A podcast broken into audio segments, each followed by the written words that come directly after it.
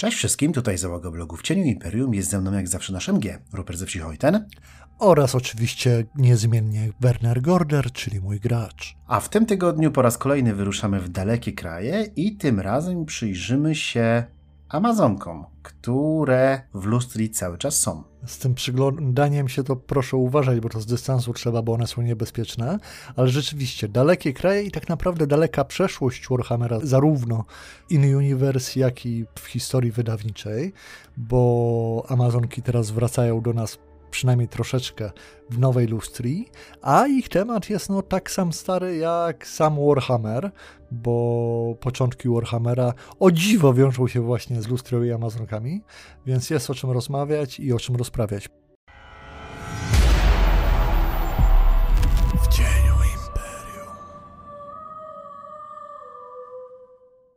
Dokładnie tak, po raz pierwszy pojawiły się w mrocznych latach 80 w tych materiałach, które tworzone były jeszcze w Citadel Compendium, prawda?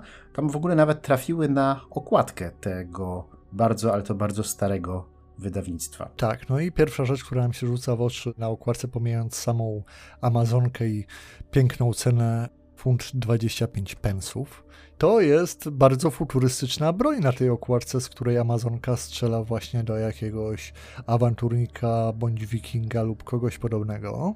Tak, bo jest to las pistol. Tak. I rzeczywiście właśnie kwestia Amazonek jest taka, że one zwykły łączyć te nasze dwa uniwersa Warhammera i Warhammera 40 tysięcy.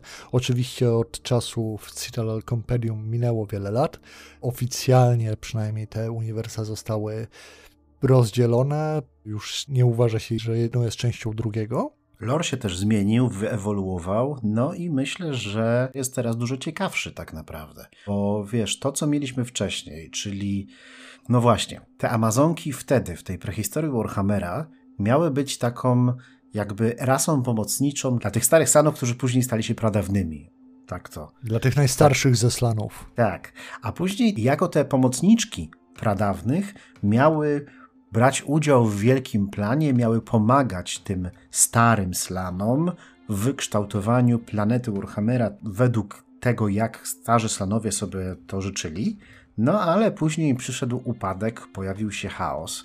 Amazonki musiały wycofać się do dżungli, tam zatraciły wiele z tych swoich umiejętności, straciły wiele wiedzy, którą dysponowały, no ale pomimo tego właśnie niektóre elementy tej wysokiej technologii, tej starej bardzo technologii, cały czas tam wtedy były.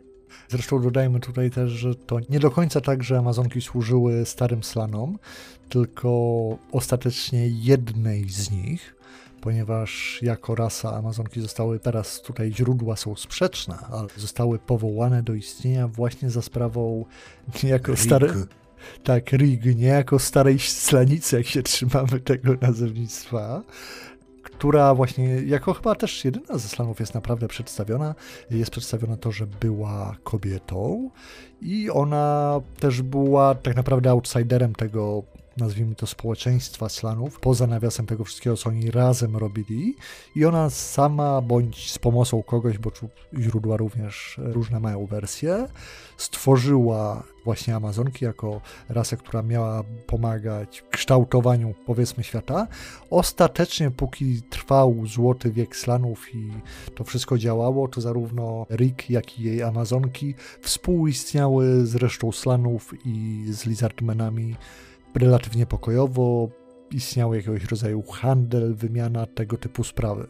No ale oczywiście, jak znamy wszyscy z lekcji historii Warhammera, przyszedł pewien piękny dzień, kiedy wszystko się to rypło. Tak, ale znamy już świat po tym, jak się to, jak to ładnie mówiłeś, rypło, w związku z czym w tamtejszej wersji lore, cały czas mówimy o tym, co się działo w latach 80. naszego czasu, w tamtejszej wersji Amazonki istniały jako taka kultura zamieszkująca Lustrię, miały być dość rozpowszechnione, miały mieć co najmniej jedno miasto i wiele różnego rodzaju osad, kilka ważnych, dużych świątyń, ale przede wszystkim tym całym społeczeństwem rządziło tak zwane Sisterhood. Sisterhood miały być ich najwyższymi kapłankami, właśnie strażniczkami tej wiedzy I przy okazji, no powiem Ci szczerze, że w sumie z jednej strony dobrze, że to się troszeczkę zmieniło, z drugiej strony jest to bardzo fajny motyw, który można wygrzebać na własnych sesjach i jakoś trochę odkurzyć i zmienić do bardziej współczesnych realiów Warhammera, ale to o tym później. W każdym razie Sisterhood miały być strażniczkami wiedzy, technologii, informacji jednocześnie trzymać za, przynajmniej jak ja to czytam jako dorosła osoba już,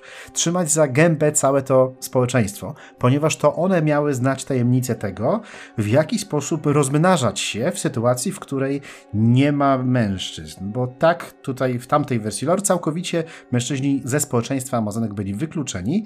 Sisterhood miało mieć sposoby na to, żeby za pomocą i technologii, i również ziół, swojej wiedzy na temat medycyny takiej bardzo zaawansowanej, móc zaindukować w tych y, Amazonkach partenogenezę, jak w Sex Misji. Więc y, tak, takie coś właśnie tam było.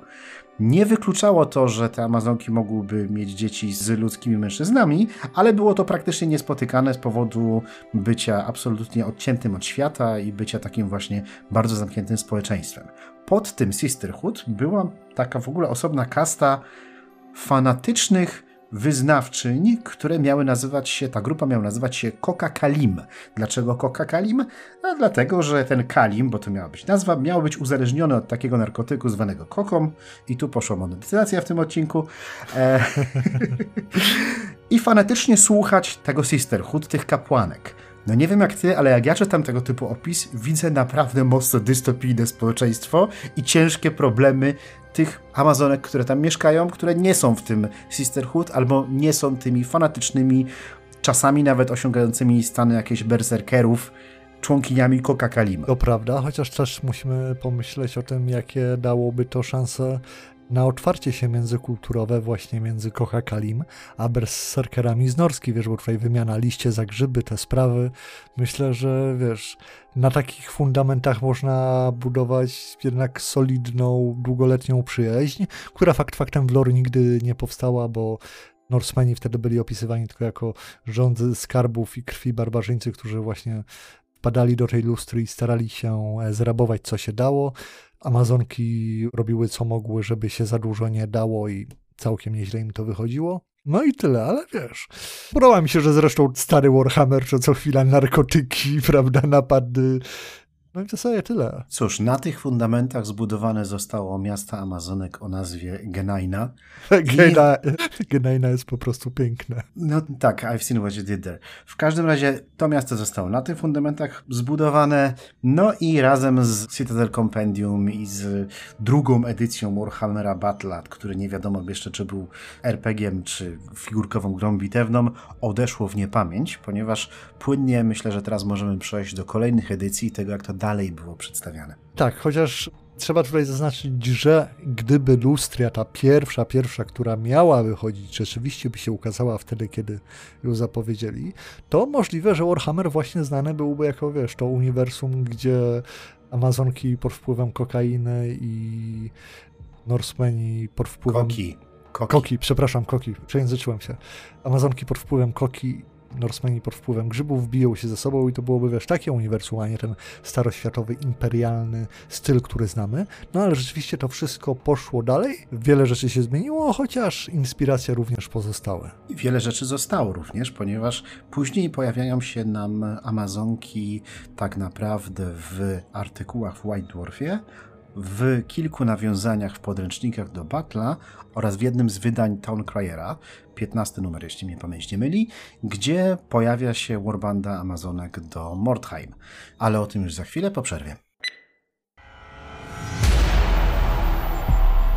W cieniu Imperium. Konkurs dla patronów cieniu Imperium. Do rozlosowania mamy trzy podręczniki. Przewodnik po Kislewie, Kraina Królowej Lodu. Zanurzcie się na swoich sesjach w mroźnej ojczyźnie dumnych gospodarów, pogardzanych Ungoli, potężnych lodowych wiedźm i pierwszej linii obrony przed inwazjami sił chaosu. Zima nadchodzi, niechaj Ursun was prowadzi. Więc tutaj też mamy dość sporo inspiracji wziętych z tego, co było wcześniej. To znaczy, pojawia się nam w tych e, materiałach taki obraz Amazonek, tylko tym razem już to nie jest opisywane tak dokładnie jak wtedy w tych zamieszłych latach 80. Teraz wszystko widzimy jakby z zewnątrz, opisywane przez różnych ludzi, którzy mieli możliwość spotkania się z nimi, którzy na przykład zastanawiałem się, jak to jest, że to są same kobiety, przynajmniej same kobiety widzieli, no ale dlaczego one tam nadal trwają i to nie jest tak, że po jednym pokoleniu te Amazonki znikają. Dlatego pojawia się wiele różnych koncepcji, jak to się dzieje. Są koncepcje, że Amazonki odkryły eliksir życia, tylko nie taki jak Nagasza, taki, który nie jest nekromantyczny. I rzeczywiście tutaj Amazonki wzbogacane są o pewne nawiązania do magii życia, do, do Gyranu, też magii niebios, bo dostajemy w pewnym momencie listę rytuałów i zaklęć właśnie wykorzystywanych przez kapłanki Amazonek. I są teorie, że Amazonki są po prostu nieśmiertelne albo w jakiś sposób bardzo, bardzo potrafią przedłużyć swoje życie. No i w tych takich małych opowiadankach, które często są na marginesach podręczników, faktycznie pojawia się nam postać Amazonki, która myśli o sobie, że pamięta jak 100 lat temu to i tamto. W związku z czym tutaj jest coś, co podbudowuje tą możliwość, że one faktycznie są albo praktycznie nieśmiertelne, albo naprawdę bardzo długowieczne. Druga propozycja na to, skąd one się wzięły, jest taka, że są to Walkirie, czyli wojowniczki Norsemenów, które uciekły ze Skegi, bo miały ich dość już tych wszystkich Norsemenów i założyły swoje własne społeczeństwo, po czym poznały jakieś tajemnice slanów w miastach slanów, które zasiedliły lub które splądrowały, odkryły te tajemnice i tak dalej i w ten sposób posiadły jakąś wiedzę, jak przedłużyć swoje życie. Trzecia koncepcja, opisana przez pewnego maga Kolegium Światła imieniem Drivot, jest najbardziej spójna z tym, co mieliśmy w dawnych edycjach, no ale moim zdaniem to jest właśnie gra autorów Warhammera z własnym lore z przed lat. To znaczy, oni to przywołują jakby ustami postaci ze świata, żeby przekazać ten lore, który niekoniecznie musi być prawdziwy. On tam właśnie, ten mag z Kolegium Światła, opisuje, jakby mógł widzieć tą historię pradawnych i stworzenia Amazonek i tak dalej z punktu widzenia staroświatowca. No i myślę, że wszystkie te trzy wytłumaczenia tego, w jaki sposób pojawiły się Amazonki, bo to, że są, to raczej wątpliwości nie ma. Mamy nawet jedną warbandę do wynajęcia Amazonek, więc tak. I myślę, że wszystkie te trzy wytłumaczenia ich istnienia są bardzo ciekawe i mogą nam dać bardzo dużo inspiracji naszych gier. Zresztą też Cubicle 7 jakby przejmując pałeczkę wzięła wszystkie te stare informacje i starała się nie pozmieniać ich za bardzo. Wiadomo, nie, nie jest tam mówione też zbyt wiele rzeczy wprost z tych takich najbardziej problematycznych właśnie z perspektywy czasu i dzisiejszych czasów. I no, troszeczkę jesteśmy tak naprawdę też zaproszeni właśnie do tego, żeby zrobić to po swojemu. Ja bym tutaj nie liczył na to, że doczekamy jakichś oficjalnych dodatków o Amazonkach w najbliższym czasie, no bo z jednej strony właśnie cała ta rzecz związana z Warhammerem 40 tysięcy i pozostałościami, o ile są o tym takie subtelne, prawda, mrugnięcia okiem właśnie w najnowszej lustry. W White Dwarfach na przykład, czy w Mordheim były odniesienia właśnie do Power Fistów, do mieczy energetycznych, tego typu rzeczy. Tak, no ale właśnie ciężko przypuszczać, abyśmy mogli to dostać teraz oficjalnie w jakimś dodatku z racji właśnie na rozdział obu uniwersów. Drugiej natomiast strony, gdyby Amazonki miały być tylko zwykłymi kobietami w sensie biologicznym, no to też sprawia, prawda, dużo problemów, jak to opisać w jakiś sensowny sposób i jak rozwiązać kwestię rozmnażania, żeby za bardzo nie wchodzić w bardzo takie dziwne rzeczy i pomysły z porywaniem dzieci, gwałtami, no i tego typu innymi atrakcjami, od których Warhammer się stara odżegnywać i robi to względnie udanie. No ja też muszę przyznać, że uważam, że Amazonki są takim fajnym elementem. Trochę fajne jest to, że wiesz, możemy sobie to rzeczywiście interpretować po swojemu. Bałbym się, gdyby teraz ktoś próbował na siłę to wiesz, wmodelować i wcisnąć w ramach nowych wersji lore i powiedział tylko jest tak, a nie inaczej, ale tak jak z wieloma innymi rzeczami właśnie opisywanymi w Warhammerze, mamy starsze podania, legendy, pomysły, ale nie mamy definitywnych odpowiedzi. No i osobiście ja zdecydowanie siedzę po tej stronie, że Amazonki powinny mieć, wiesz, gdzieś tam jakieś właśnie lasgany, pola energetyczne i podobne rzeczy. Wiesz, na podstawie tego, co właśnie pojawiało się w nowszych materiałach, można spróbować opisać troszeczkę ich społeczeństwo, na pewno jest kastowe, to znaczy wiemy, że są różne jakby poziomy tego, jak bardzo jest się wojowniczką Amazonek. I zapewne dużą rolę w tych kastach odgrywają jakieś totemiczne zwierzęta. Czasami niektóre z tych Amazonek mają przyjmować imiona po zwierzętach, czasami te zwierzęta są przypisywane do całej kasty, na przykład orle wojowniczki to są weteranki wielu walk i też oznaczają się też tym, że we włosach i tak dalej mają dużo tych odlich piór powkładanych, a wojowniczki jaguary na przykład mają specjalizować się w polowaniu na skinki i saurusy. To takie drobne ciekawostki. Ciekawe jest też to, że bardzo często pojawia się motyw składania przez Amazonki ofiar. Była taka sytuacja, w której Norsemeni kiedyś porwali gdzieś tam Amazonek, zawlekli do Skegi i Amazonki zorganizowały karną ekspedycję Tutaj nieważne, jak się ten konkretny Jarl nazywał. W każdym razie porwały jego całą rodzinę po to, żeby złożyć ją w ofierze. Mi to osobiście bardzo przypomina Soteka i właśnie te ofiary składane przez kapłanów skinków. Plus jeszcze te połączenia z Sotekiem dodatkowo podkreślane są moim zdaniem przez te nawiązania. Jest bardzo dużo o tym, że jest Serpent Priestess, są jakieś tatuaże wężowe, które nawet mają mieć czasami właściwości magiczne. Więc to samo w sobie jest też bardzo ciekawe. To połączenie takiej bądź co bądź jednak ludzkiej strony z tym, co znamy z mitologii lustry i lizardmenów. Do tego dodajmy właśnie, bo tak w sumie nie wspomnieliśmy o tym za dużo, ale a propos niejako współczesnych kontaktów Amazonek i innych ras społeczeństw czy frakcji, to ile rzeczywiście na początku Amazonki współistniały w jakiś tam sposób z Lizardmenami, to teraz już tak nie jest i w zależności na dobrą sprawę też od miasta Lizardmenów i konkretnej sytuacji, to te wzajemne stosunki mogą być od, nazwijmy to, chłodnej, nie wiem czy przyjaźni, może bardziej chłodnego sojuszu na zasadzie nie wchodzimy sobie w drogę, po jak najbardziej otwartą wrogość, o tym też mamy źródła w lore, jak to Amazonki potrafiły współdziałać właśnie z podróżnikami ze Starego Świata przeciwko Lizardmenom, bo są i tacy Lizardmeni, których Amazonki nienawidzą. Więc to też nam ciekawie, prawda, pozwala je umiejscowić tym wszystkim, gdzie z jednej strony rzeczywiście mogą w jakiś sposób być po stronie Lizardmenów i działać razem z nimi, a mogą być też jak najbardziej przeciwne i mogą współdziałać z naszymi graczami na sesjach, z bohaterami niezależnymi. W jakiś ten sposób też to można rozgrywać i jak najbardziej oczywiście też się to trzyma kupy, czyli lore. Teraz nazwałam lore Warhammera kupą przypadkiem, ale to w sumie też wiemy jak jest. Już nic nie mów, prawda? W każdym razie tak, pomimo tego, co o nich wiemy, nadal jest to jakaś frakcja, która jest bardzo tajemnicza i moim zdaniem w ogóle taka powinna zostać, bo, bo to pozwala w bardzo ciekawy sposób wrzucić taką postać na sesję, dać jej motywację, która niekoniecznie musi pokrywać się z tym, co będą rozumieli gracze, bo taka Amazonka naprawdę może być jakąś dyspozytorką bardzo pradawnej wiedzy i wiesz, wiedzieć rzeczy, o których postaciom gracze się nawet nie śniło i nie są w stanie tego pojąć i z jakiegoś własnego powodu chcieć im pomóc, ale tylko w granicach, w jakich te nasze postacie wpisują się w te jej pomysły. No i też jest bardzo ciekawe to, gdzie właściwie te Amazonki są, bo informacje o spotkaniach z Amazonkami mamy mieć podobno kilkadziesiąt w lore, przynajmniej tak to się wspomina.